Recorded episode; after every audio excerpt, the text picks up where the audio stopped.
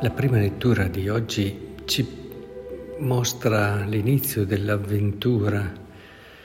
raccontata dal libro dell'Esodo, che parte da una situazione di oppressione, di difficoltà. Dico inizio per, riferendomi all'inizio del libro dell'Esodo, l'inizio a dire la verità si è avuto eh, molto prima, il vero inizio. Però eh, con questo inizio del libro dell'Esodo abbiamo una situazione di oppressione, di difficoltà e di prova che è il luogo, direi esistenziale e teologico, dove si manifesta la salvezza. E questo mi ha portato a riflettere, a riflettere perché sì, noi parliamo tante volte di salvezza, ma per comprendere cosa sia salvezza, salvezza è una parola, però eh, sapete la parola arriva poi dopo in base a quello che è eh, il eh, ricevitore, chiamiamolo così, in questo caso l'uditore anche della parola, questa parola assume un significato particolare. Facciamo un esempio, io posso parlare di cose meravigliose sul Padre, ma se ne parlo a una persona che per, una, per vicende particolari della sua vita eh, non ha mai fatto un'esperienza di padre, di paternità, o, o ne ha avuto un'esperienza molto, molto negativa, farà molta fatica a comprendere quello che io sto dicendo di Dio che è Padre proprio perché è Padre ci ama con determinate caratteristiche. Cioè la parola esprime qualcosa. Io stesso nel dire la parola parto da, da un vissuto che riempie di contenuto questa parola, ma nell'arrivare dall'altra parte eh, eh, conta anche molto quello che è chi sta ascoltando e quindi anche il suo vissuto e la sua esperienza. Questa parola può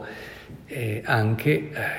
eh, non essere compresa o essere compreso in modo diverso da come è partita. Quello un po' per farvi capire come eh, io posso parlare di salvezza, posso parlare di, di Dio che è Salvatore, ma eh, tante volte mm, se non abbiamo avuto nella nostra esperienza di vita eh, delle situazioni quale, delle quali eravamo o disperati o comunque in grossa difficoltà o in un momento di oppressione ingiusta o comunque un momento di fragilità, di debolezza e lì siamo stati presi e tirati fuori da questa situazione, difficilmente capiremo cosa vuol dire salvezza che Dio è, è Cristo è il nostro Salvatore. Cioè, ne avremo una comprensione, certo, intellettuale, come tante cose. Eh? Noi le capiamo con la testa perché abbiamo un'intelligenza che sa fare eh, le sue analisi, è logica e, e quindi anche le sue raffigurazioni e di conseguenza possiamo anche immaginarci che cosa possa in un qualche modo dire una cosa, come quando cerchiamo di immaginare che cosa una persona può aver provato pur non avendola provata, però rimane che per capire e comprendere cosa voglia dire salvezza bisogna che noi in un qualche modo abbiamo provato questo, altrimenti sì, insomma, non avrai mai tutto quello slancio, quella gratitudine, quel non riuscire a fare a meno quel capire che non puoi vivere senza di una persona. E, e, allora questo giustifica a volte tanti cristianesimi mediocri, tanti cristianesimi che rimangono lì, insomma, su legalismi, moralismi e così via. Quindi penso che sia molto importante che l'esperienza della salvezza per eccellenza, questa dell'Esodo, parta da quella che è un'esperienza di oppressione e di sofferenza, che ci dice vuoi davvero vivere la salvezza di Cristo? Vuoi davvero far entrare in te a livello anche consapevole, vissuto, questa esperienza della salvezza, eh, certo c'è una dimensione della grazia che va al di là di noi, ma perché diventi efficace, compresa,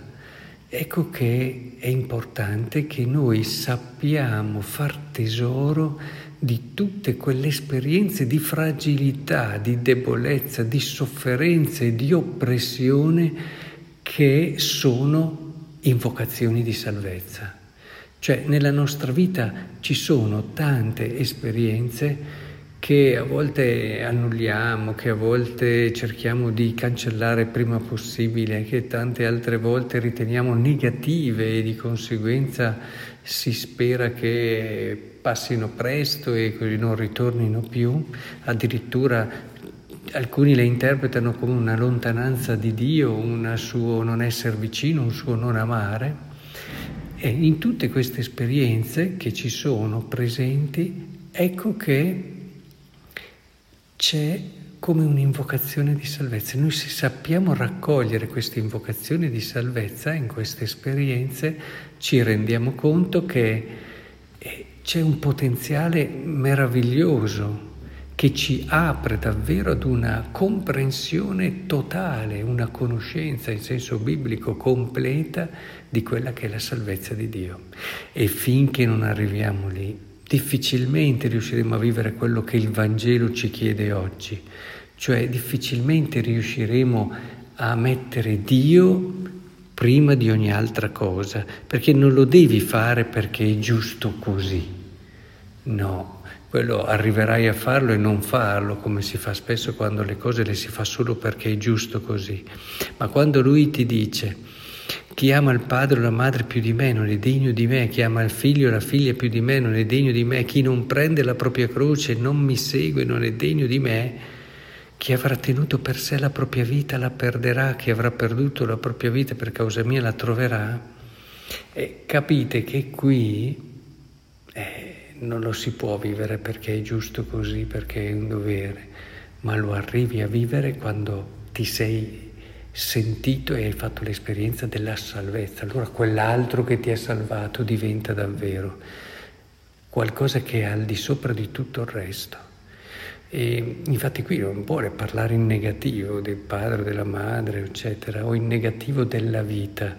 ma semplicemente dice che